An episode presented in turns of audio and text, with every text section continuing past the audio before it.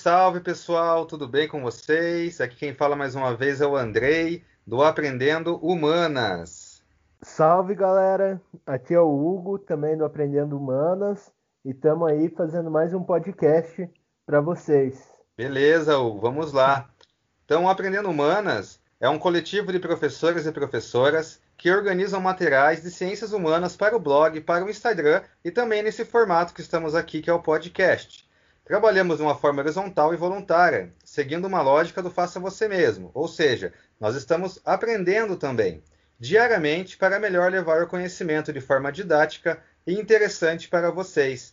Então fica o convite para seguirem nossas páginas e assim contribuir para que seguimos fazendo essa atividade. Beleza, pessoal? Então vamos lá. Hoje estamos com um convidado, né, Andrei? Você podia apresentar aí para gente o, o nosso querido amigo Estamos sim, Hugo. Hoje nós estamos com nosso amigo, camarada da faculdade, também nosso amigo aí de longa data, que segue nessa, nessa vida louca aí, nos acompanhando e refletindo sobre nossa realidade.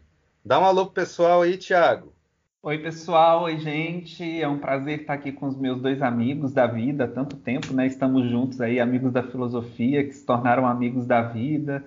E é muito bom estar aqui. Obrigado mesmo pelo convite para poder conversar um pouco sobre os assuntos que nos interessam, né? tanto filosoficamente quanto existencialmente.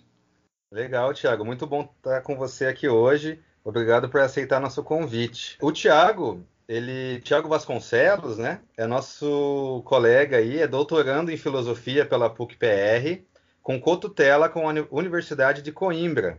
É mestre e licenciado em filosofia pela PUC-PR e atualmente é professor de filosofia na educação básica. Então, hoje o nosso querido amigo vai apresentar para a gente um tema que eu acho fundamental para se pensar nos dias de hoje, né? Que é a filosofia e o fim do mundo.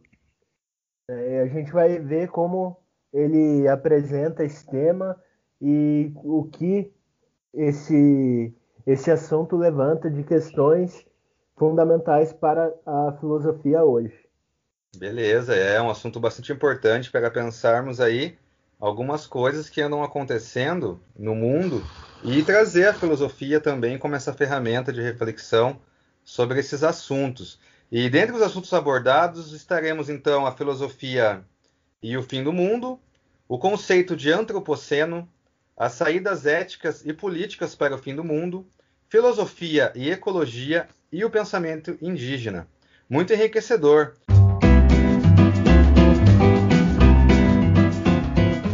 Vamos lá então, Tiago. Está com você a palavra, meu caro. Então, falando um pouco aí, né, uma espécie de introdução ao tema da filosofia e o fim do mundo, é importante sempre lembrar que essa temática, esse discurso, essas narrativas do fim do mundo estiveram muito, muito ligadas ao longo da história a, a religião, a religião principalmente judaico-cristã, essa ideia de um apocalipse, né, uma, uma espécie de uh, é, uma espécie de momento apocalíptico, né, escatológico, uh, que nos acometeria em algum momento da história. Bom, é, hoje a filosofia tem de alguma forma absorvido essa temática do fim do mundo, é, não tanto no aspecto religioso, né, essa ideia escatológica uh, que nos foi legada pelo, pela, pela tradição judaico-cristã, mas porque o fim do mundo deixou de ser simplesmente uma narrativa religiosa para se tornar uma realidade que está acontecendo nesse momento. Né? O que nós estamos vivendo no que diz respeito à catástrofe ambiental é o fim do mundo, vamos dizer assim, é, acontecendo né? agora, nesse momento ele se realiza, né? ele está se realizando nesse, nesse momento. Então, aquilo que ficou circunscrito, né, ficou limitado ao discurso da religião, ao discurso do apocalipse, né, ao discurso escatológico de uma volta de Jesus, ou também a, a, literatura e ao cinema, que sempre teve aí uma literatura distópica, né, na ficção científica, uh, em filmes, em livros, etc. Enfim, agora se torna algo que se realiza nesse momento agora, né? Mundos estão acabando, né? E mundos já acabaram, né? Nesse, nesse planeta em que a gente vive, é sempre muito interessante pensar uh, como quando, por exemplo, os portugueses chegaram uh, ao Brasil, aquele mundo que existia aqui é, não existe mais, né? É até bastante interessante quando o Ailton Krenak fala que os indígenas são especialistas em, em fim de mundo, né? Porque eles sobreviveram, né? Alguns deles sobreviveram a um grande fim de mundo, né? Que foi o genocídio, o genocídio feito pelos portugueses quando, quando colonizaram, né? Quando chegaram aqui aqui no Brasil e trouxeram doenças, né? Trouxeram uh, um outro modo de vida, né? Um outro modo de existir que acabou, né? Que destruiu o que existia aqui anteriormente. E eu acabei sendo levado a esse tema, acho que também por um passado religioso. Hoje eu não tenho muita conexão com nenhuma religião, mas fui bastante católico durante uma etapa da minha vida. Então, é, no imaginário daquela criança que eu fui, tinha toda essa coisa sombria do fim do mundo, do apocalipse, uma certa curiosidade. Eu acho que isso perpassa todo o ser humano, né? O que vai acontecer quando tudo isso acabar, né? O, essa ideia do fim, do futuro, ela é uma coisa que nos angustia existencialmente. Uh, mas isso se tornou um problema para mim filosófico quando eu encontrei dois livros, uh, na verdade três livros, né? Primeiro encontrei um livro do Eduardo Viveiros de Castro com a Débora Danovski, que se chama Há Mundo por Vir, ensaio sobre os medos. Na verdade é uma pergunta, Há Mundo por Vir? Ensaio sobre os medos e os fins. Depois entrei em contato com, com o Ideias para Adiar o Fim do Mundo, do Ailton Krenak. E eu já conhecia, já tinha o livro, tinha ganhado esse livro de presente, mas não tinha lido ainda, que é o A Queda do Céu, do Davi Copenau. E quando eu, então, me interessei de fato por essa temática, eu fui ler. E esses três livros, de certa forma, eles uh, tinham muito a ver com a minha pesquisa, que não é sobre o pensamento indígena, é sobre um, um pensador alemão, que também reflete sobre as questões ambientais, né, sobre essa catástrofe uh, que estamos vivenciando. Mas essa, essa vontade, né, essa necessidade de pensar o fim do mundo veio graças a esses três livros aí, que por um lado me, der, me deram bastante medo, né, e, mas ao mesmo tempo esse medo se transforma em preocupação, né, e vontade de falar um pouco sobre isso, para tentar ajudar a adiar esse fim do mundo. É interessante, Tiaguinho. E eu lembrei, nessa tua fala, eu lembrei de uma fala do Eduardo Viveiros de Castro, que tem aquela narrativa indígena de da terra sem males, né? De buscar a terra sem males. E ele fala que isso hoje já não já não eles já não buscam uma terra sem males, porque o que sobrou foi só terra com males, é. É. males em excesso, né? É bem interessante. E essa tua fala me lembrou disso aí que o Eduardo Viveiros de Castro falou. Então, para a gente ver como é importante refletir sobre o fim do mundo, né? e o que a gente está causando. É bastante interessante porque às vezes a gente não se dá conta do que está acontecendo, porque a gente está na cidade, é uma espécie de bolha, né? Ainda que hoje também toda essa destruição tenha se aproximado cada vez mais das cidades, né? Bom, na verdade, muitas cidades convivem com isso a todo, a todo instante, né? Quando chuvas torrenciais acabam destruindo, né? Toda a cidade, né? Isso em muitos lugares do Brasil. Pensando aqui o Brasil, a gente aqui em Curitiba acaba tendo é, uma visibilidade muito menor, até porque o centro da cidade ele, ele tem toda uma organização né, urbana, etc., e os males ficam é, na periferia. Se você for pensar até a falta de água que nós estamos vivenciando, a seca que a gente está vivenciando agora em Curitiba, afeta muito menos quem está nas regiões, é, na região do centro e nas regiões ali em torno do centro, do que quem está mais distante, né? Então, de de alguma forma a gente ainda, é, algumas pessoas conseguem se proteger, viver como se fosse numa bolha em que não, não enxerga isso, né? Não sente aí a dinâmica disso, porque vive nos jardins, né? Pensando em São Paulo, vive nesses, nesses, nessas bolhas ecológicas aí que prometem uma vida longe dos males, né? Mas todos nós estamos e vamos ser afetados, né? A seca vai chegar para todo mundo, porque, bom, isso é uma coisa que não tem mais retorno, né? É irreversível. E, e, nós estamos vivendo no Brasil uma destruição assim total e sistêmica de tudo, né? Desde as instituições até do, plan do planeta, quero dizer, dos biomas, do eco dos ecossistemas, né? Não sobrará mundo para ninguém, né? Para, nem, nem para nós humanos, nem para os não humanos, né? Enfim. Isso realmente é fundamental, é, essa reflexão, para levar as pessoas a criar uma consciência sobre isso, né? Igual aqui, quando, quando acaba a água, a gente olha nas janelas dos vizinhos aqui, tá cheio de roupa lá e a gente tá sem água, assim. Então as pessoas não têm muita consciência e nem das descobertas científicas sobre o fim do mundo, né, sobre os pontos irreversíveis que a gente chegou, como por exemplo o derretimento de gelo na Groenlândia, que alcançou um ponto de não retorno, né? E o quanto isso influencia na nossa vida. A gente está vivenciando mudanças dramáticas radicais, assim. As, as chuvas já não são as mesmas, né? É. Chove pouco e a intensidade é enorme, assim. Porque é. quando as pessoas pensam em aquecimento global, elas pensam que agora vai esquentar e só isso, né? Essa, esse seria o indício do aquecimento global. E na verdade é que vai ter alterações climáticas, né? mudanças climáticas profundas, radicais. E então a gente vai passar por momentos de é, muito calor, momentos de muito frio, momentos de muita chuva, de modo muito intenso, né? Então, na verdade, são mudanças que vão causar o desequilíbrio, né? Desse, desse, desse, desse clima, né? Desses climas aí em torno do, do planeta. Né?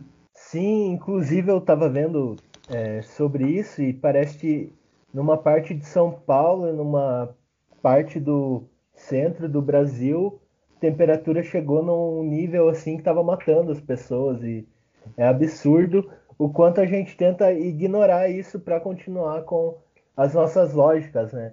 É. Será que vale né, a pena essa lógica do desenvolvimento a todo custo, né, da produção de riqueza? Será que vale a pena destruir, né? Porque, bom, essa, essa lógica aí de produção que nós temos só existe a partir do que nós chamamos de extrativismo, né? E o extrativismo extrai e não devolve nada, né? Então, é tenso. E nós estamos vivendo, como nós falamos nesse momento de desequilíbrio ambiental, de uma de tentar extrair da natureza tudo aquilo que é necessário é, para manter né, esse, esse, meio de produção. E só que nós não percebemos justamente isso, né? O, o, como esse desequilíbrio está afetando a nossa vida e como poderá afetar a longo prazo ainda.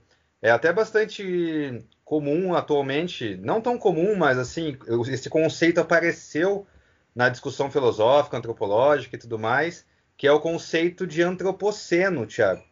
E que seria essa nossa nova era que estamos vivendo, né? essa era da destruição.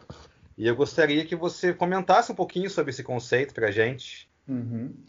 É, esse conceito é bastante interessante. Ele foi criado por um químico e eu não me lembro a formação. É, é uma dupla. Eu me lembro agora só do químico. Eu não me lembro o nome do, do, do outro pesquisador, mas é o Paul Crutzen, que é um químico, e eu não me lembro mesmo o nome do outro pesquisador, sempre me esqueço.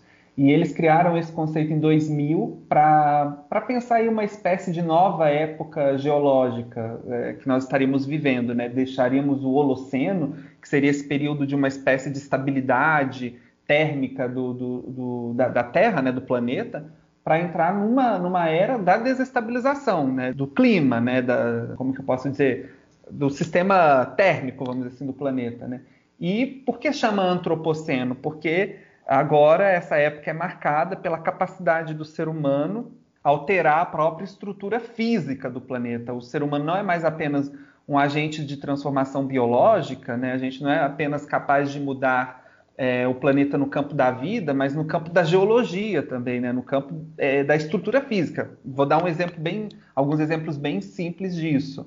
Ah, quando eu pego um rio, tiro o rio desse lugar e coloco ele em outro, como a gente viu na transposição do Rio São Francisco, claro, excluindo aqui qualquer benefício, é, né, qualquer é, aspecto positivo da transposição, não estou pensando nesses aspectos ainda, estou pensando apenas no aspecto de tirar um rio de um lugar e colocar em outro, isso tem consequências para o planeta, né? isso tem consequências para aquele ecossistema. Quando você, por exemplo, na mineração, tira uma montanha e transforma essa montanha em lama, que é o que aconteceu em Mariana, aconteceu em Brumadinho, você transformou uma montanha em um piscinão de lama. Então, quando você, por exemplo, é, aqui em Curitiba, coloca uh, o Rio Belém debaixo do asfalto, né, é, passando pela cidade ali, debaixo do asfalto, encanado, isso muda aí toda a estrutura, vamos dizer assim, a composição física do próprio planeta. E isso está acontecendo em torno de todo mundo, né? Nós estamos enfiando máquinas na Terra, né? máquinas no mar para extrair petróleo. Então a gente está sendo capaz de alterar a estrutura física do planeta e isso tem consequências, né? E, e ao mesmo tempo estamos jogando gases tóxicos. Se a gente pensar nas queimadas do Pantanal, além de desnudar toda aquela região, né? Porque a gente está transformando aquela terra em terra seca, né? Em terra nua, em terra uh, totalmente ali desprovida de possibilidade de, de, de existência da biodiversidade. Além disso, nós estamos jogando na atmosfera gases tóxicos, né? E, e, tudo isso tem uma consequência. Então, o antropoceno seria essa época do, do vamos dizer assim, da sobreposição do ser humano sobre o planeta, porque durante muito tempo na história a gente achou que a natureza era maior do que nós e que nós não seríamos capazes de, de causar danos a ela, né? Porque nós somos tão pequenininhos, o ser humano é, representava nada, né? E na verdade, principalmente depois, o Crutzen coloca a criação da máquina a vapor como marco inicial do antropoceno. Então, após a industrialização, a gente a cada vez mais tem desenvolvido aí um método de extração né, do planeta, né, daquilo que o planeta pode nos oferecer, e de esgotamento, né, porque essa extração ela vai se intensificando, vai se intensificando até chegar ao máximo do esgotamento, assim, ao adoecimento, né? De certa forma é isso que a gente está fazendo com o planeta, adoecendo ele. E eu acho que o antropoceno representa isso. Só uma outra informação, para não ficar falando muito. Uma coisa interessante que o Paul Crutzen diz no artigo em que ele, em que ele apresenta o conceito de antropoceno, é, ele coloca lá algumas alternativas que poderiam parar, né? Poderiam, como que eu posso dizer, é, frear o antropoceno. E uma delas seria uma pandemia, né? Uma epidemia global. E a gente viu que, na verdade, a epidemia não conseguiu conter essa gana, né, essa vontade, esse desejo extrativista do ser humano, né?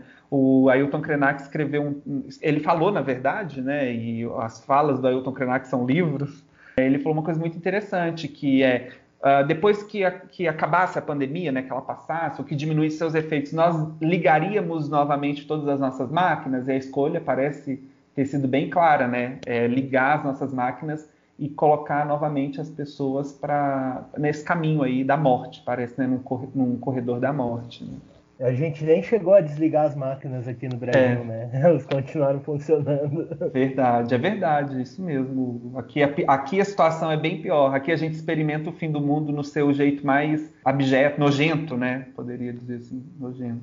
Porque nós temos ecocidas e ecocidas e, como eu poderia dizer assim, sei lá, nós temos é, genocidas no poder, né? Não sei se pode falar isso aqui. pode falar, Tiago, tá livre. É, não, é curioso pensar essa questão do, do, dos ecocidas, que vem naquela velha, naquela velha ideia de que o ser humano não se reconhece também como natureza e que ele também não consegue perceber que ao destruir, ao desmatar, ao queimar, isso vai afetar diretamente a vida dele. Talvez quem tem essa forma de pensamento se coloca numa posição da elite, muito provavelmente, e acha que vai conseguir fugir se acabar com esse mundo, a gente acha outro mundo para habitar, né? E também, se possível, destruir esse outro mundo. E acaba sendo uma contradição tremenda, colocando de alguma forma toda a população, toda a humanidade é, no, num abismo sem fundo, né? Sem fim. Isso é que é o mais triste de se perceber. Não se colocar também como natureza e, e, e se colocar-se acima dela para essa possível e concreta destruição que estamos vendo aí. É, eu acho que esse é o maior problema e desafio da filosofia ocidental, por isso que é bem interessante. Eu acho que esse movimento que tem acontecido em alguns uh, lugares, por algumas pessoas dentro da filosofia, que é uh, levar a sério outras formas de pensamento, né, que vem de outros lugares, que não apenas o Ocidente, e aqui o Ocidente muito mais representado pela Europa e Estados Unidos, uh, porque, bom, a gente ainda tem ainda uma espécie de negação do nosso próprio pensamento no, no, no, Brasil, por exemplo, né? A gente pensa com a cabeça dos outros, mas enfim, não é sobre isso, né? Mas é, eu acho que é por isso que é importante, uh, de alguma forma, levar a sério, né? É, realmente levar a sério essas outras vozes, eh, porque essas outras vozes têm outras considerações sobre a relação entre o humano e a natureza, nessa divisão em que nós somos dotados de pensamento, racionalidade, linguagem, cultura e, por exemplo, os animais são desprovidos de tudo aquilo que o humano é, né? Como se existisse um abismo entre nós e eles, e, e isso nos garantiria, como diz lá na Bíblia, né, na, no Gênesis, a capacidade de nomeá-los e dominá-los, né? E como também o Aristóteles, então, para perceber essa origem é, é, tanto judaico-cristã como grega, dessa dominação sobre os outros, né? é, que é a ideia que Aristóteles colocou de que os animais não possuem logos, nós possuímos, né, a capacidade de uma linguagem articulada, e é isso que nos daria, uh, vamos dizer assim, é, a justificativa para a dominação daquilo que não é o humano, né? Tanto que os escravos eles possuem o, logos, né, o discurso articulado de modo defeituoso, né? E essa é a justificativa para a escravidão. Um, é, é, bastante interessante essa coisa da relação entre humano e natureza, vai aparecer muitas vezes na filosofia, né? E eu acho que esse é o desafio, né? Esse é o desafio contra o Ocidente, de alguma forma, repensar esse abismo que se colocou entre nós e os outros, né? Os outros viventes, né? Sejam eles plantas, animais, espíritos, né? Enfim. Então, Tiaguinho, essa ideia, ela não começa hoje, né? A exploração da nossa terra aqui ela começa lá com o sistema colonial. E a gente pode dizer que o antropoceno ele é uma continuidade de, desse sistema, isso na medida em que são os países capitalistas que estão destruindo a natureza para ganhar em cima dela. E também isso não invade o pensamento. O pensamento não foi colonizado ou foi? É, em que medida isso uhum. contribui com o antropoceno? Perfeito. Nossa, pergunta muito legal. É, eu concordo. Eu acho que o nosso pensamento ele foi colonizado. Inclusive tem uma, uma um poema do, do Oswald de Andrade que eu conheci pelo Ailton Krenak. Bom, eu vou dizer que é de cabeça, né? Como é que eu me, como eu me lembro? Que chama Erro de Português, em que diz assim: ah, quando os portugueses chegaram no Brasil, estava uma chuva muito forte. Então os portugueses vestiram os, índios, né? Os indígenas é, quem dera fosse um dia de sol, os indígenas tinham despido os portugueses, né? Então isso é muito, isso mostra muito essa importância aí da, acho que de um movimento de descolonização do nosso próprio pensamento, que nós somos colonizados. Claro que a gente não vai, é, como que eu posso dizer, abandonar, é, construí-lo, refazê-lo de formas diferentes, né? Até porque nós não somos é, feitos para sempre da mesma forma, né? Então acho que é importante a gente colocar em perspectiva uh, aquilo que nós somos. Eu acho que o, um jeito disso é, é deixar-nos é, sermos vistos pelo olhar do outro. E a gente só consegue isso se a gente acessar como, por exemplo, os povos indígenas pensam, né? como outros povos pensam, como é, é, lugares né, fora do Ocidente pensam, como a filosofia africana, a filosofia oriental. Então, é, eu concordo bastante com essa coisa da colonização do pensamento. E o antropoceno é, é uma forma de, é, de colonização. Os países euro, é, do Ocidente, né, do, da Europa, né, os países europeus e os Estados Unidos vêm e, e do, da América do Norte vêm para o Brasil, vão para vários lugares aí no mundo, extraem, extraem, extraem tudo, porque eles já destruíram tudo que era tudo que era deles, né? E agora a gente tem que pagar a conta para que eles se desenvolvam. Então é, é uma forma aí também de colonização, uma nova forma de colonização, né? E é muito difícil combater essas forças, porque são forças hegemônicas no mundo, né? Porque a gente calcula o poder pelo dinheiro, e essas pessoas aqui é, têm dinheiro e poder, né?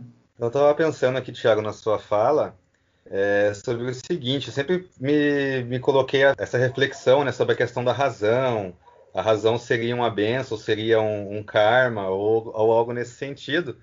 E então nós podemos dizer de alguma forma que a responsabilidade por esse desmatamento, por esse aquecimento global, é, pelos contrabandos de animais selvagens, não é em si dessa humanidade, dessa razão, mas sim de uma razão ocidental aliada de certa forma a um capitalismo, a um sistema capitalista. Uhum.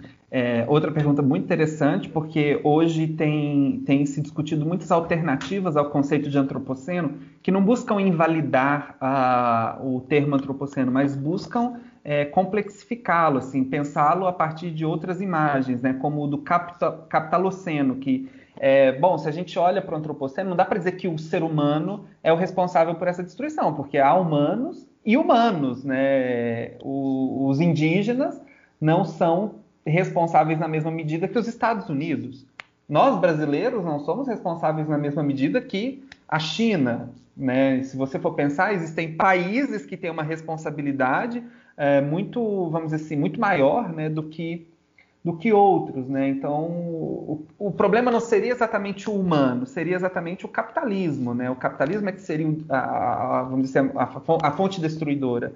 E aí tem outros termos como plantation seno, que seria essa ideia de que é um modo de é, um modo de agricultura que seria o responsável, tem o piroceno, que seria essa era do fogo, né? Se a gente teve a era glacial, agora a gente vive a era do fogo, em que tudo está queimando. São termos que vão aparecendo muito interessantes e que, na verdade, não invalidam o antropoceno, mas tentam dar aí algumas, uh, vamos dizer assim, algumas, colocar algumas questões para o próprio antropoceno. Né? Eu acho que esse termo capitaloceno é muito interessante porque ele nos chama atenção para o fato de que há humanos e e humanos, né? O Bruno Latour, que é um antropólogo francês, usa o termo humanos e terranos. Os humanos seriam esses humanos ocidentais e os terranos seriam aqueles que estão próximos, aliados, ligados à Terra, né? Seriam aqueles que não que não se interpretaram como separados da natureza, porque nós no Ocidente nos interpretamos como separados, né? Como cindidos, como, como se tivesse um abismo entre nós e, e os outros seres viventes, né? E, por exemplo, uh, os povos indígenas não têm essa relação, né? É uma comunhão é, muito forte entre, entre eles e tudo aquilo que os cerca, né? É, eu acho que o, a relação do, que o indígena tem com a terra ela é ontologicamente da, diferente do que a gente tem com a terra. A gente uhum. tem a uhum. terra como propriedade. Né? Uhum. A terra é a nossa propriedade. Já o indígena, ele é a propriedade da terra. Né? Então, essa inversão é muito importante também para se considerar isso. E a gente pode ver também as, o que a pandemia fez com os seres humanos nessas perspectivas, as mudanças que causou, né? alguns animais invadindo cidades, porque as pessoas estavam trancadas em casa e, e outras coisas aconteceram também não tão boas como os garimpeiros invadindo as terras indígenas e destruindo tudo, né? É, mas aí a gente vê o quanto o ser humano está influenciando na natureza, né? Quando ele deixa de, quando ele fica preso dentro de sua casa e os animais começam, a natureza começa a retomar os seus antigos locais, né? Tem um livro muito muito legal que eu conheci durante a pandemia que se chama Sobre os Ossos do, dos Mortos, que é de uma mulher polonesa chama Olga, eu não, não sei o sobrenome dela, uh, é, é, um nome difícil de dizer em polonês, mas ela ganhou o Nobel de Literatura em 2018 e é um livro muito interessante, é um filme de suspense, terror, assim, para quem gosta, vale a pena, e trabalha essa temática dos animais. É uma senhora que gosta de astrologia, ela era professora de inglês, se eu não estou enganado, se eu me lembro bem, ela era professora de inglês numa escola, e ela vai morar assim no meio do mato, e começam a acontecer algumas coisas. E eu não vou dizer muitas coisas porque senão eu vou acabar dando spoilers, né? Mas o livro ele mostra uma espécie de vingança dos animais. Eu acho que a pandemia acaba representando uma espécie, claro, eu não quero ler assim porque é, pode ser perigosa essa leitura, mas parece uma vingança um, da natureza, né? O Ailton Krenak diz uma coisa muito interessante. O coronavírus é um vírus que só afeta o ser humano. Esse coronavírus, né, a COVID-19, é, é, só afeta o ser humano, né? Só acomete o ser humano. Parece aí um aviso, é preciso parar, é preciso desligar, é preciso, sabe, é, repensar, né? E, e, claro, eu acho que dá para ver aí um pouco essa, essa dinâmica dos animais tomando a cidade como uma espécie de, de reconquista, né? Mas as nossas forças destruidoras são tão grandes que essa reconquista, a gente tem armas aí, né? Eu acho que o Nietzsche ele tem uma representação muito legal no início daquele livro, naquele texto dele sobre a verdade e a mentira no sentido extramoral, que ele coloca, né? Todos os animais tinham armas, né? Naturais, presas. É, uh, alguns tinham garras, outros chifres, outros o veneno, outros a capacidade de se camuflar. Enfim, todos os animais que retomam, inclusive, ao mito de Prometeu, né? Uh, todos os animais são dotados de ferramentas naturais, o ser humano não, e ele precisou inventar para si mesmo essa coisa que a gente chama de racionalidade, ciência, né, para dominar tudo. Então, a nossa, a no, o nosso desejo destrutivo, e que eu acho que é o desejo destrutivo do capitalismo, né, que é uma máquina de desejo, é uma máquina de destruição, ela, ela, não, ela não para, né, ela não vai ceder. Né, e a, o desafio é como quebrar essas máquinas para a gente poder continuar vivendo, né? Nós e os outros, e nós e os outros do futuro, né? Porque o fim do mundo afeta não só os viventes do presente, mas também os do futuro, né? Pegando um gancho na, na fala do Hugo também sobre a relação da Terra, né? Relação ontológica e tudo mais. É, numa fala do Ailton Krenak mesmo, eu ouvi ele falando esses dias, um vídeo na internet que ele comenta, né? Olha como nós estamos de alguma forma desligados dessa relação com a natureza. E achei bem interessante uma coisa que ele fala, que é, ele fala, experimente é, uma meditação, por exemplo, deitado na terra. Fique em silêncio, né? Fique deitado na terra, se puder, é, é, sem uma camiseta ou sei lá, com menos roupa, e fique em silêncio nesse momento. em algum momento você vai ouvir o que ela tem a dizer. Em algum momento ela vai falar com você e ela fala, ela dá conselhos. Então isso dá nossa, achei magnífica a fala dele, né, entre outras e outras coisas muito interessantes que ele falou, que traz essa reflexão desse nosso desconectar da natureza, né? Uhum. Tem até algumas pesquisas mostrando que algumas pessoas estão até tendo algumas doenças por ter contato com a natureza, justamente pela falta dela. Quando tem contato, tem uma coisa meio estranha, é o estranho, né? É o bicho, é aquilo que me afeta de alguma forma negativamente.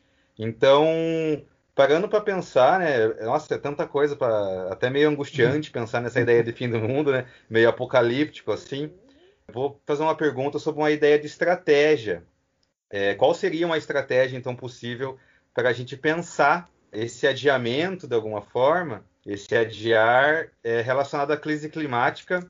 Se seria de alguma forma encontrar uma maneira de juntar uma ideia de justiça ambiental também com a questão de classe, com a luta de classe trabalhadora, e também com essa oposição a todos esses ecocidas da extrema-direita. Então, eu queria ver se teria alguma estratégia para pensar sobre isso, né? Para a gente não cair também num, num abismo sem fim, como a gente já falou antes. Ai, que difícil. é, eu pessoalmente, assim, eu, é, ter uma resposta é sempre muito difícil. Eu ainda estou estudando todos esses temas de uma perspectiva muito mais da crítica do, do que da proposição, uh, mas eu sei que existem muitos autores em torno, por exemplo, do conceito de ecossocialismo, por exemplo, que, que tentam aí pensar alternativas políticas né, que integram também a reflexão sobre o meio ambiente. Eu acho que uh, o principal é, é, levar a sério, né? essa que é a questão. E não dá para pensar todo, todo, toda a questão da exploração do trabalhador Uh, sem levar em conta também a, a, exploração do ambiente. Né? Na verdade, uma é uma faceta da outra. Né? É, o capitalismo, ao mesmo tempo que explora o trabalhador, explora o mundo. Essa, a grande questão é essa: a gente se ver como parte de algo é, que não se limita ao nosso corpo, né? É, que está muito mais expandido aí, que é todo o ambiente, né? toda a natureza, né? É, que na verdade a gente não está separado dessa natureza como se existe nós é, existisse, existisse nós e a natureza. Então a gente precisa incorporar a luta política, a luta ambiental, né? ela, é, ela tem que ser, acho que, uma coisa indispensável, não dá para separar da, da, da, luta contra a exploração. Uh, e eu acho que uma coisa importante é, a gente toma cuidado muito com esse discurso da sustentabilidade verde, do capitalismo verde, né? Na verdade, da sustentabilidade, que basta você é, é, trocar o canudinho de plástico pelo canudinho de, de metal e agora você vai ter uma garrafinha e não um copo plástico, ou sei lá, tem tantas alternativas desse tipo, né? É, são coisas importantes. Eu acho que essas práticas individuais elas não devem ser abandonadas, mas a gente não pode cair na ingenuidade de que elas são a solução do problema, né? Esse caso da água é muito interessante. Quem mais capta e quem mais utiliza a água não somos nós nas casas, são as empresas, né? E elas são as que pagam menos a conta, né? Quando vai aumentar a conta de água, aumenta para nós, né? Então é isso. Acho que para o Brasil é uma coisa muito complicada, porque a gente tem vivido um momento de crise muito grande. Como eu disse, é, nós temos ecocidas no poder. É, no meio de uma pandemia, o ministro do Meio Ambiente disse que ia aproveitar para passar a boiada, e está passando a boiada, está passando muito mais que a boiada, né? E nós estamos inertes em casa, preocupados, mas meio desmobilizados, porque a gente está vivendo um momento de despolitização também, né? A, a, luta política se tornou uma luta moral. Se você pensar, por exemplo, essa coisa do cancelamento, né? as pessoas hoje discutem muito mais se o outro é, é, bem, é do bem, é do mal, né? Se é o, é, o, é o mal contra o bem. Virou isso a luta política. E a gente esqueceu de, de pensar a luta prática, vamos dizer assim, né? Os problemas práticos, porque a gente despolitizou a luta política e moralizou ela, né? Ficou essa coisa do, do, bem contra o mal. E não é isso que está em jogo, né? É a nossa existência. A existência é a fome das pessoas que precisa ser é, resolvida. E tem gente que está resolvendo isso, na verdade, com mecanismos destrutivos, né? E não com mecanismos que sejam é, saudáveis tanto para aquelas pessoas como para, para o meio ambiente, né? Então é isso. Mas tem um termo para o consumismo verde, né? Só que eu esqueci qual que era. Só sei que a gente acaba trocando o canudo plástico pelo canudo de metal e quando vê tá cheio de canudo de metal, né?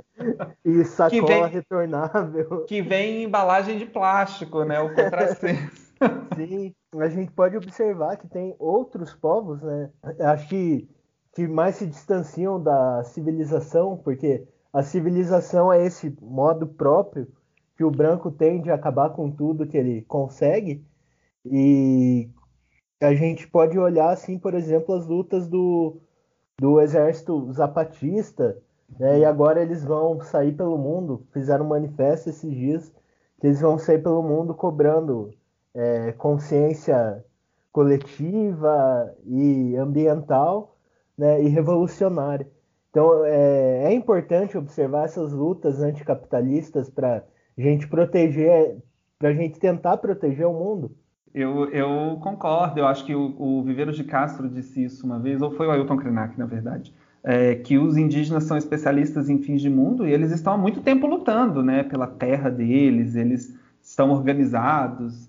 É, eu acho que a gente tem que tentar, assim, também é que é, a gente não pode cobrar a resposta como se agora a gente ferrou com tudo, né? A gente causou o problema e agora a gente quer que os indígenas resolvam para a gente, né?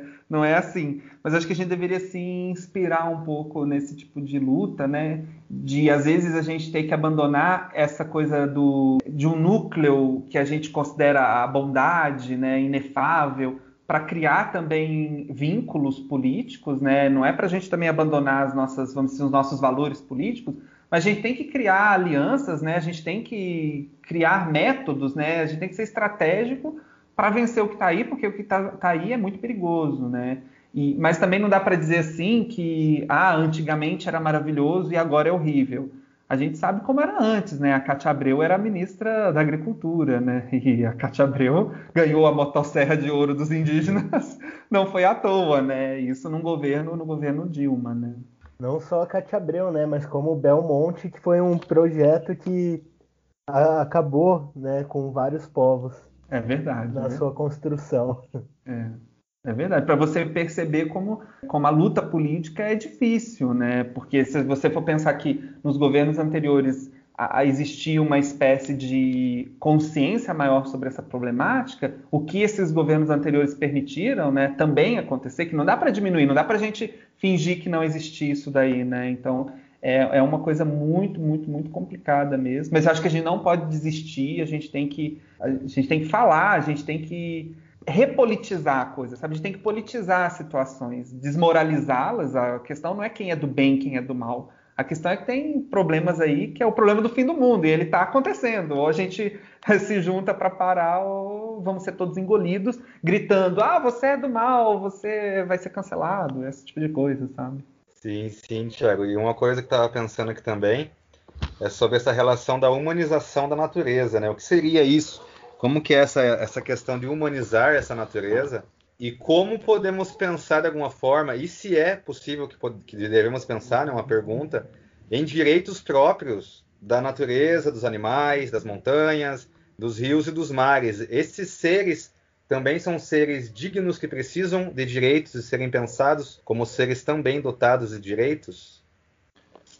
É uma perspectiva bem interessante essa de pensar a, a questão do direito, né? mas acho que não é a única é, possível, mas é uma questão importante. Eu acho que tem, a gente tem que somar é, é, direções diferentes. A do direito é uma, a da descolonização do pensamento é outra, a da luta política, vamos dizer assim, direta é outra, a da luta política lá no parlamento é outra. A gente tem que ir somando todas essas direções aí é, e perspectivas, né, para pensar uma nova relação com os animais, com as plantas, com as montanhas, os rios, os mares, os espíritos, enfim, com tudo que não é humano, né, o que a gente considera como extra-humano, né, fora do humano, né.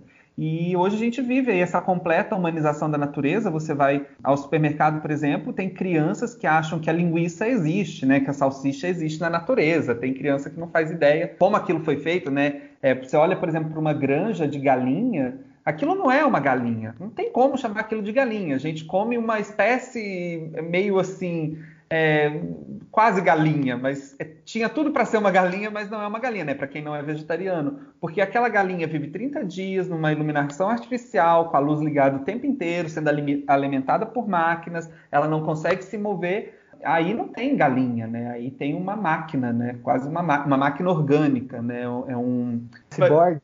É, exatamente. É uma coisa aí meio, meio orgânica, meio maquínica, né? Meio máquina, meio orgânica. Eu acho que essas galinhas são isso, né? É, porque assim, se você for pensar a galinha, por exemplo, a minha tia morava num sítio, né? as galinhas da minha tia, ainda que a minha tia não fosse vegetariana, mas existia uma espécie de acordo ali entre a galinha e a minha tia. Porque a minha tia deixava aquela galinha ciscar o quintal o dia todo, aí no fim do dia a galinha ia lá pro puleiro, né? E aí, quando a minha tia ia pegar o ovo daquela galinha, ela batia um papo com a galinha. Existia uma relação assim respeitosa, ainda que houvesse uma relação, assim, vamos dizer, de dominação, que é outro ponto. Mas hoje a gente vê uma completa destituição dessa relação. Ela acabou, né? Hoje você coloca lá naquela granja e é como se fosse um xerox, assim, um, uma impressora, né? Você digita e sai pronto. 30 dias a galinha sai pronta, né? Daqui a pouco estão fazendo galinhas em impressoras em 3D, né? Então,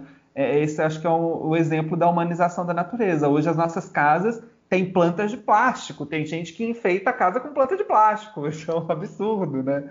Porque se tornou tudo assim tão humanizadas, crianças não, não sabem mais o que é uma galinha, o que é uma vaca, né? Esse tipo de coisa. Nunca vi um, uh, esses animais, né? E aí a gente tem um, um, crescimento cada vez maior dos nossos pets, que muitas vezes a gente esquece que os nossos. Pet já é uma palavra ridícula, né? Nem sei porque eu estou falando isso.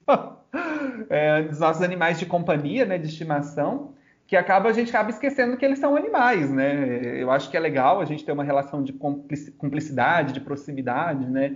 Eu acho que até de, de parceria e tal, mas já não pode esquecer que é um outro, né? E que ele vai fazer coisas diferentes de nós, porque não é um humano. Né? Então a gente precisa repensar muito esse, essa, esse modo aí de, de produção do nosso mundo, né? Que vai engolindo tudo, né? A, até a, até a, a, reprodução sexual das vacas é feita por inseminação artificial. Né? Então, enfim, acho que é um pouco isso. A gente está vivendo num mundo de simulacro. É. é. é. tudo falso, né? Galinha falsa. É, inclusive nessas granjas eles injetam água no frango, né? Para para ser mais, mais para ter mais peso, né? Então é tudo falso assim. Tem um o Blade Runner, eu acho que vocês já assistiram esse filme, acho que eu já comentei bastante com vocês sobre ele. Ele é inspirado num, num, num livro do Philip Dick que chama é, alguma coisa sonham com ovelhas elétricas. Não me lembro agora a primeira palavra. E então no livro, né, é, é, o que acontece é que houve aí uma destruição do planeta, alguns humanos fugiram, né? E só os ricos é que têm animais orgânicos. Então eles começam a construir ovelhas eletrônicas, né, robôs animais, porque as pessoas não tinham ovelhas orgânicas, né, de, é, ovelhas de verdade. Então é um pouco isso que a gente está vivendo, né? A gente já não tem mais animais de verdade, a gente tem animais construídos sob a nossa medida. Por isso que é a humanização da natureza, né? É engraçado também, Tiago, outra coisa que é muito comum você ir no mercado e você encontrar, às vezes, uma bandeja com a laranja descascada, ou a banana descascada, né? Ou até, sei lá, a mexerica, a polcã descascada. E envolto, né, da, da bandejinha com o plástico, plástico, né, em cima dele. Então, até essa relação de você tirar, às vezes, uma casca de uma fruta se torna algo esquisito, né, nesse nosso novo, novo milênio aí estranho, né, gente? É, é verdade, é assustador.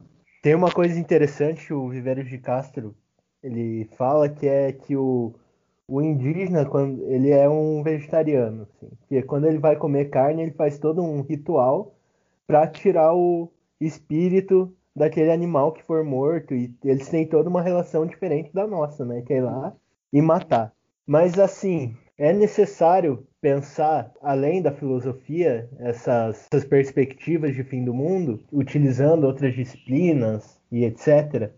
Apesar que eu acho que essa você já respondeu, né? Então acho que o é. Andrei pode entrar com a dele. Então, também acho que ele já respondeu a é, minha. É, das, das filosofias não ocidentais, né? É, justamente, que é uma, um assunto que, particularmente quando a gente estava na graduação de filosofia, a gente não trabalhava muito sobre essa perspectiva da filosofia não ocidental. É bem curioso, assim, eu lembro de uma das primeiras aulas de filosofia que a gente teve lá, que o professor comentou, né? Ah, temos aqui a filosofia não ocidental, mas nós vamos falar da filosofia ocidental. Eu fiquei me inculcado, muito inculcado com isso, até que sempre busquei alguns teóricos que não trabalhassem nessa perspectiva é, ocidental do pensamento. Mas já, acho que você já respondeu, mas talvez mais alguma contribuição sobre essa importância de darmos ouvidos a filosofias não ocidentais, a filosofias decoloniais e pensamentos que vão, de certa forma, com outras perspectivas além daquelas já expostas pelos grandes nomes da filosofia ocidental e assim por diante. Vou comentar então, vocês estão, vocês estão à disposição.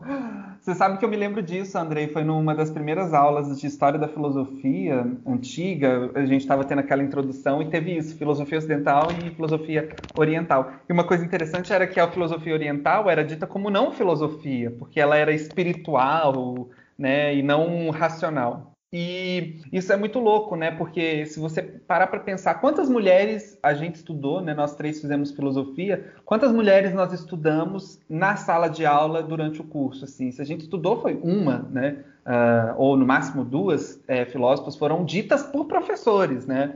É, quantos é, filósofos africanos, por exemplo? Quantos filósofos indígenas, pensadores indígenas, quantos filósofos orientais? Enfim, a gente não ouviu falar sobre isso, né? Então, pense o currículo escolar né, das crianças. E hoje a gente vive um momento de, de censura até, que você não pode falar, por exemplo, sobre mitologia indígena, você não pode falar sobre mitologia afro-brasileira, porque, sei lá, a família é cristã e isso é coisa que não pode ser dito. Então, a gente tem que é, trazer isso para todos os ambientes. Eu acho que isso começa lá na escola. Uma criança tem que conviver com o fato de que a cultura dela é muito mais complexa do que ela pensa, né? Que as palavras que ela diz não vieram apenas do grego, não vieram apenas do latim, também vieram de, de uma multiplicidade de línguas indígenas diferentes, né? Então, é, esse é um exercício, eu acho que a filosofia precisa fazer urgentemente, assim, que é de descolonização do pensamento, né? O que o comentou lá em cima uh, é, antes. Eu não, eu não acho assim, ah, agora vamos parar de ler Platão, vamos parar de ler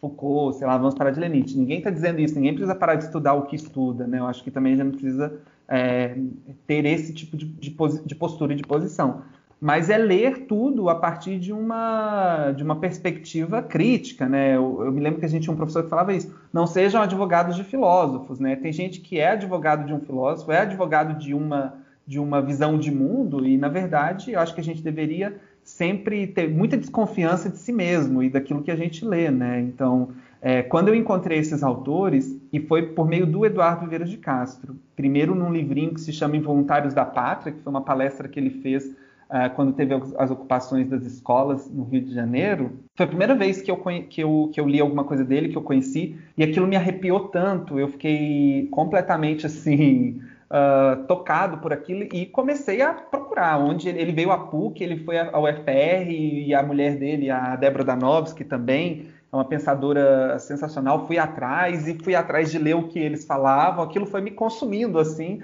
porque eu queria entender melhor e eu queria colocar o meu pensamento em desconstrução nesse sentido também, né? Claro, por exemplo, no, na minha vida ainda é um pouco complicado porque eu tenho um compromisso com o doutorado, comecei com um tema e você sabe, você sabe como é essa coisa de tema, né? Você não tem muita liberdade e tal. Aí eu tento enfiar isso aí de todo jeito, né? No, no, no meu, na minha pesquisa, né? E quando tenho tempo vou lendo, depois vou indicar algumas coisas, mas eu eu acho que a gente tem que ir é, dinamitando o nosso jeito de pensar por dentro, né? É, e se desconstruindo. Eu me lembro que a primeira vez que eu entrei numa sala de aula, no sexto ano, eu estava dando aula sobre cultura, é, o que, que, é cultura, né? e eu falei para os alunos do sexto ano: ah, nossa, que horror, eu vou dizer isso, mas eu acho que é importante o testemunho. Eu falei para os alunos assim: olha, o seu cachorrinho ele não te ama, ele só está preocupado com a ração. Então não, vamos projetar nos animais é, coisas dos humanos, né, características humanas. Ainda bem que essa turma, é, eles são meus alunos até hoje, e eu já pedi desculpa para eles por isso, que eu me refiz nesse sentido, né? Você sai da graduação se achando muito sábio, meio assim, né? Tipo, ah, eu sou filósofo e tal, e quer é, meio que vomitar aí verdades. Eu acho que vai passando o tempo, você vai percebendo que as coisas não são bem assim, né? Você precisa sempre dar um passo atrás. E eu fui percebendo assim que por que os animais não podem amar, né? Talvez eles não amem do nosso modo, né? ou não chamem isso de amor, mas o que, que se a gente é capaz de, de projetar esse tipo de sentimento até em máquinas, muitas das vezes, né? Essa ideia de inteligência artificial é, brilha nos olhos, brilha os olhos dos seres humanos.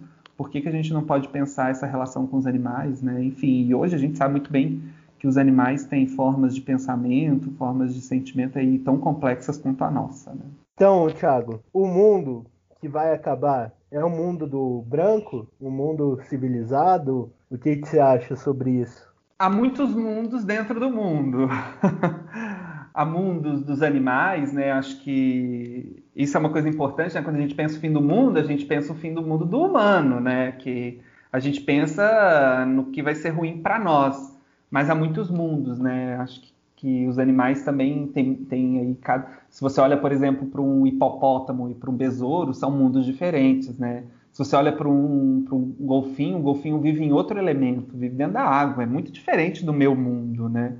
Até muito interessante quando o Derrida, um filósofo argelino, né, numa conferência que ele deu, que se chama O Animal Claude Sou, que foi publicado em livro, ele diz uma coisa muito interessante, que quando a gente fala o humano é diferente do animal, e aí a gente fala que é diferente por causa da linguagem, do pensamento, etc., a gente esquece rapidamente que uh, não existe o animal. Quando você põe um cachorro, um peixe, sei lá, né, um hipopótamo, um besouro, uma abelha, um lagarto, enfim, é, um macaco, é, um do lado do outro, não dá para você chamar isso aí de um animal. São muito distintos, né? São mundos muito distintos. Na verdade, não existiria essa diferença entre o humano e o animal. Na verdade, existem diferenças entre todas as espécies, né? Por exemplo, eu, eu Tava vendo um documentário que tem na Netflix que se chama Professor Polvo. É muito louco você pensar assim um ser tão diferente da gente, o polvo e as estratégias, né, é, as relações que ele estabelece com o ambiente, com o mundo, né? É, o modo como ele significa o que ele faz né, é totalmente distinto. Então, há muitos mundos. E dentro do mundo humano, existem outros, muito, outros, é, outros mundos, né, muitos outros mundos. Eu acho que alguns vão se acabando. Né, poucos sobreviveremos a isso aí. Né? Imagino que nós não vamos sobreviver. Né? Acho que a gente nem vai ver, é, vamos dizer assim, a parte pior, né? mas a gente está vendo já a destruição. Né? Essas chuvas aí que vêm é, Mariana, Brumadinho, queimadas, tudo isso são, são já uh, indícios do fim do mundo. Mas eu espero que se algum mundo agora acabar de fato, eu preferiria que fosse um mundo capitalista, né? que fosse esse mundo extrativista. Aí as pessoas podem falar, ah, mas você não gosta do seu computador, do seu celular, enfim, é, do seu carro, né? esse tipo de coisa, de viajar de avião é uma coisa que a gente tem que. A revolução não é da consciência só, né?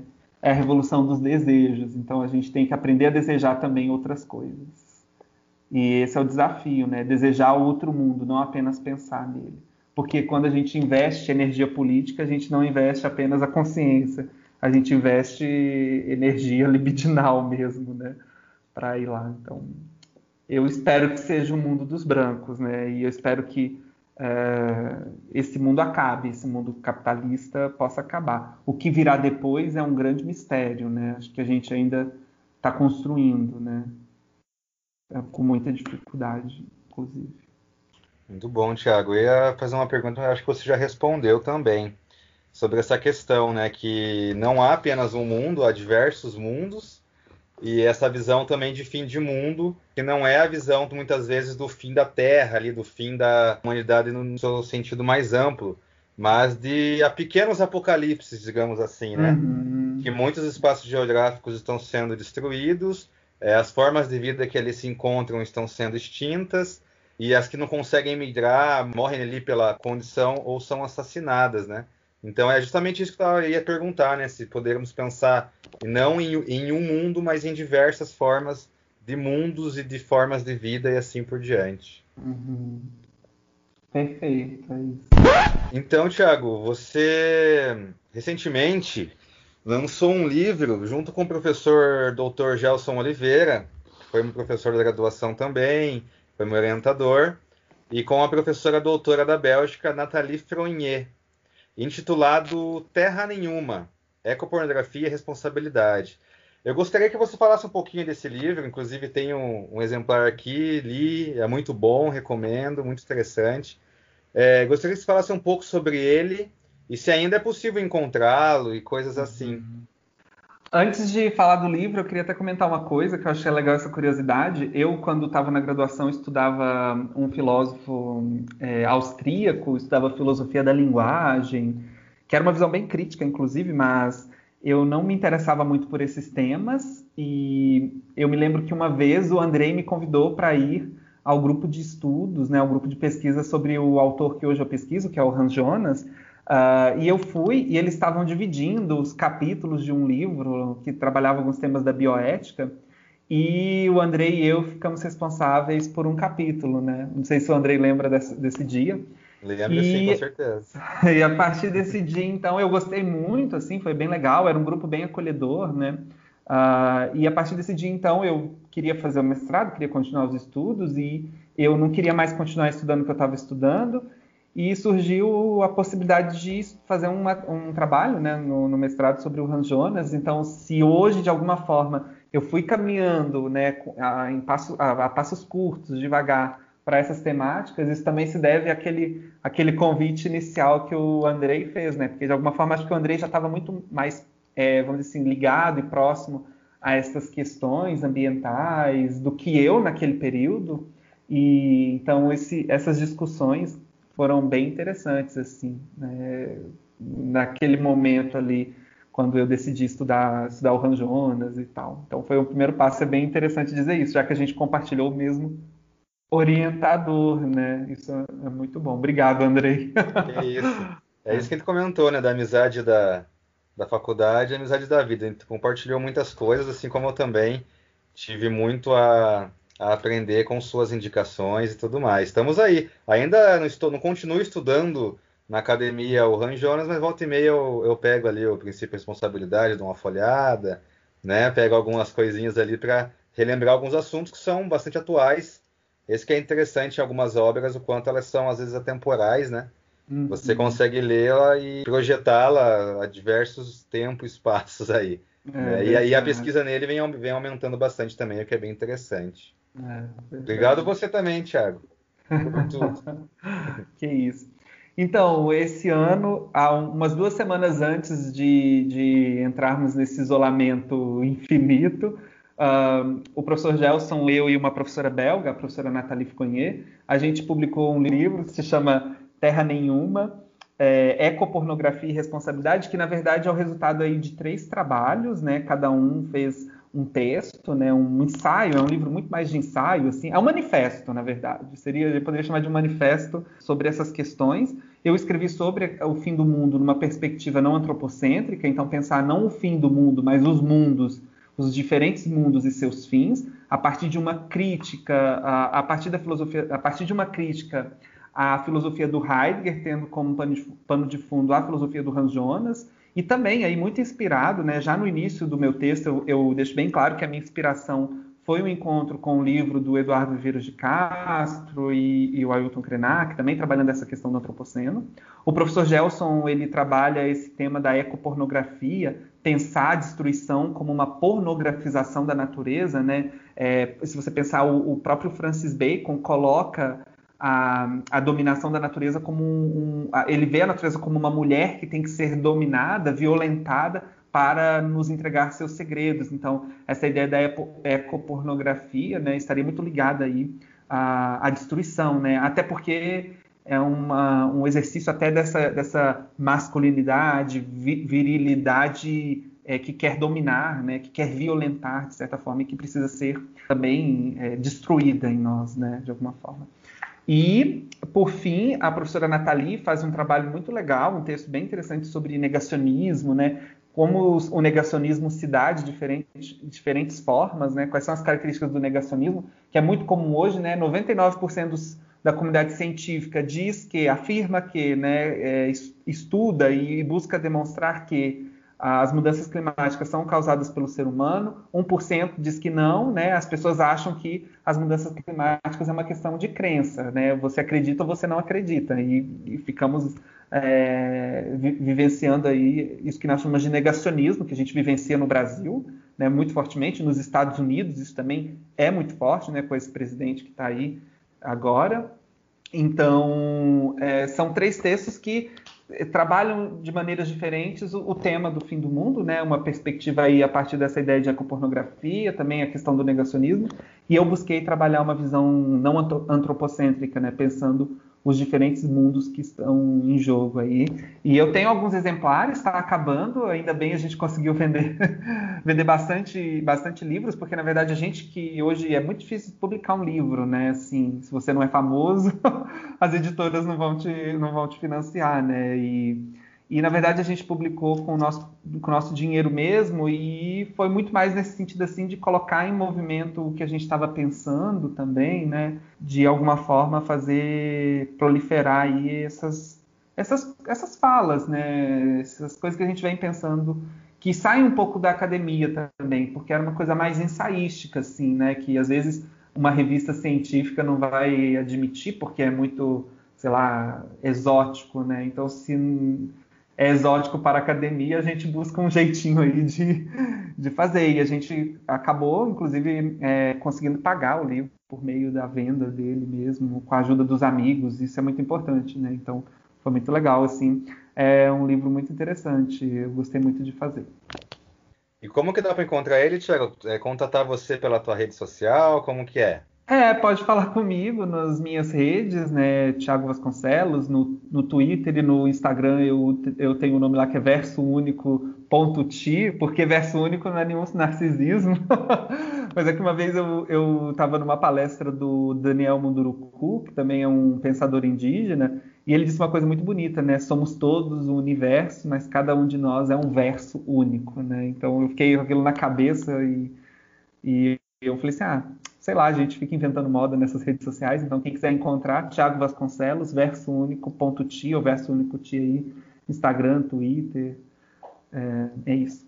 Muito bom, legal, Thiago. Então sigam o Thiago lá, procurem ele e adquira a sua, o seu exemplar do, desse livro tão importante. Então agora vamos a algumas recomendações do nosso querido convidado e que você pode recomendar de para gente analisar melhor esse tema. Queria recomendar muitas coisas, mas vou tentar sintetizar então. Eu recomendaria é, tudo que o Ailton Krenak tem falado. Eu acho que coloquem aí no YouTube Ailton Krenak. Tem um livro dele disponível é, na, na internet que se chama é, O Futuro Não Está à Venda. Também tem Ideias para Adiar o Fim do Mundo, que eu não sei é, quanto custa, mas eu acho que vale a pena. Mas também esses livros são, na verdade, é, reproduções escritas de, de, palestras que ele deu. E essa palestra do Ideias para Diário Fim do Mundo é possível encontrar no YouTube. Então, digitem aí Ailton Krenak, acho que é, é assim, indispensável que a gente ouça tudo que o Ailton Krenak tem dito como uma forma de questionamento, né? Então, essa é a minha primeira indicação. Eu também indico um livro chamado A Queda do Céu, Palavras de um Xamã Yanomami, que é do, do Davi Copenau e do Bruce Albert, que é um livrão, mas é um livrão que você lê de uma maneira assim muito instigante, porque é um outro mundo e você mergulha no outro mundo, né? Você se torna outro junto com esse livro, né? Porque é um livro sobre transformações, sobre metamorfoses, assim. E eu acho que ele é como se fosse um rio de metamorfoses, assim. E então eu recomendo ele. Uh, eu recomendo também uh, um livro chamado Metamorfoses, que foi é, publicado recentemente, que é de um autor italiano chamado Emanuele Coccia. Ele escreveu também um livro muito interessante chamado A Vida das Plantas, então, para pensar é, não só a questão animal, mas também a questão vegetal, e essa questão da metamorfose, na verdade, existe uma vida só no planeta, né, que se transforma em diferentes formas. Uh, enfim, acho que essas são algumas recomendações de, de livros. Uh, documentários, eu recomendaria um, um, primeiro episódio do Guerras do Brasil, que tem no YouTube também, que é com Ailton Krenak, que ele participa bastante desse, desse, desse primeiro episódio.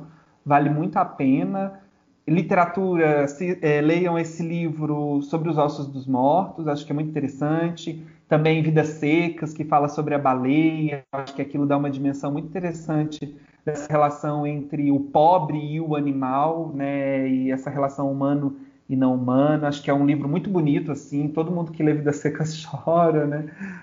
Um, enfim, acho que essas são algumas indicações. Poderia dar outras, mas eu vou, vou, vou ficar nessas. Eu acho que e vale a pena é, dar uma olhada nisso daí. Legal, Thiago. Boas as suas recomendações. Algumas coisas eu não, não conheço ainda e vou procurar conhecer. Algumas já tive contato. Muito interessante mesmo para aprofundar um pouco sobre esse assunto. Então já estamos caminhando para o final, pessoal. Obrigado por vocês estarem aí nos ouvindo até esse momento. E eu gostaria de ver se o Thiago não tinha alguma reflexão, algum comentário, alguma última é, ideia para passar para nossos ouvintes aí. Bom, eu gostaria de ler então, Andrei, um, um trechinho que na verdade é uma epígrafe do A Queda do Céu, que, que fala sobre essa questão né, que a gente tratou aqui, e é muito poético, muito bonito. Mas antes disso, eu também queria dizer que tem um, um, a introdução de um livro chamado Anti-Édipo, que é do filósofo Gilles Deleuze e do Félix Guattari, que para a edição americana o Michel Foucault fez um prefácio que se chama Introdução à Vida Não Fascista, e ele disse uma coisa muito bonita, assim, que para a gente, eh, na luta política, a gente não precisa ser triste. Né? Uma das, da, da, das, das coisas que ele diz para lutar contra o fascismo é não entender que a militância política exige tristeza, né? E claro, o fim do mundo ele causa tristeza em nós, né? Ele causa medo, ele causa assombro, mas eu acho que dá para a gente é, levar alegria adiante, porque o que esse povo que está aí no poder, essas pessoas, né, esses governos, esses ecocidas, o que eles querem é sugar toda a nossa vontade de continuar, né? Então, e eu acho que é, não podemos deixar que eles façam isso, né? Como os dementadores do Harry Potter, não sei se eu posso ver essa referência agora, mas como os dementadores sugam as almas né, das pessoas naquele filme, acho que esses ecocidas querem sugar as nossas, as nossas alegrias né, e nos deixarmos aí como zumbis. E não vamos permitir isso. Né? Então, eu gostaria de ler essa epígrafe que está lá no A Queda do Céu, que diz assim: A floresta está viva. Só vai morrer se os brancos insistirem em destruí-la. Se conseguirem, os rios vão desaparecer debaixo da terra, o chão vai se desfazer, as árvores vão murchar e as pedras vão rachar no calor. A terra ressecada ficará vazia e silenciosa. Os espíritos chapire que descem das montanhas para brincar na floresta em seus espelhos fugirão para muito longe. Seus pais, os xamãs, não poderão mais chamá-los e fazê-los dançar para nos proteger. Não serão capazes de espantar as fumaças de epidemia que nos devoram não conseguirão mais conter os seres maléficos que transformarão a floresta num caos. Então morreremos, um atrás do outro, tanto os brancos quanto nós. Todos os xamãs vão acabar morrendo. Quando não houver mais nenhum deles vivos para sustentar o céu, ele vai desabar. Palavras do Davi Copenau. Muito lindo, muito tocante, Tiago aproveitar para agradecer muito a sua, a sua fala, por ter dedicado o seu tempo para trazer essas reflexões valiosíssimas aqui para o nosso podcast. É, desejo todo sucesso para você aí. Vamos conversando. Está sempre, está sempre bem-vindo a participar das nossas conversas aqui. Eu que agradeço esse espaço do Aprendendo Humanas. Eu tenho acompanhado alguns textos. Ele é muito legal é, porque vocês tentam levar essa linguagem esquisitíssima da academia uh, para, para os jovens, né, para as pessoas que muitas vezes não estão lá dentro, e mesmo para nós, professores. Eu usei vários textos, é, inclusive alunos meus vieram falar é, é, de textos que tinham a ver com a vida cotidiana, com a cultura pop, e eu acho que isso é, é muito legal, muito importante. Então, assim, para todo mundo que tem acompanhado Aprendendo Humanas, continue acompanhando, porque é um projeto muito legal de pessoas muito sérias, de pessoas é, que realmente se preocupam com o que estão fazendo, né, com o que vão deixar aí para o mundo, e que eu acho que é uma das maneiras de adiar o fim do mundo, é, é fazendo o que vocês estão fazendo, então é muito legal mesmo, e eu sou um admirador, assim, desse trabalho, porque é, o, é a base, né? Não tem, não tem transformação sem isso. Então, muito obrigado, eu fico lisonjeado, viu? Amo vocês. eu também queria agradecer ao Thiago, né, pelo, por ter aceito o convite e por ter falado desses pontos que a, se fazem tão necessário a nossa reflexão hoje, né? É, queria agradecer muito você parabenizar você pelo seu livro, pela sua fala. É muito importante para a gente do Aprendendo Humanas ter alguém como você aqui. É, muito obrigado. De nada, eu que agradeço. Então, fiquem atentos para os próximos episódios. Né? A gente está preparando mais coisas aí. E no decorrer do mês, a gente vai postando mais textos e gravando mais podcast para vocês também. Com certeza, pessoal. Fiquem atentos, então, e atentas às redes sociais, Aprendendo Humanas no Instagram.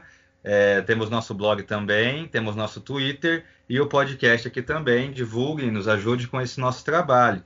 Logo teremos um outro episódio. Fiquem atentas e atentos aí, que levaremos de uma forma didática e séria o conteúdo para vocês, beleza? Então foi um prazer estar com vocês aqui e espero estar em breve novamente.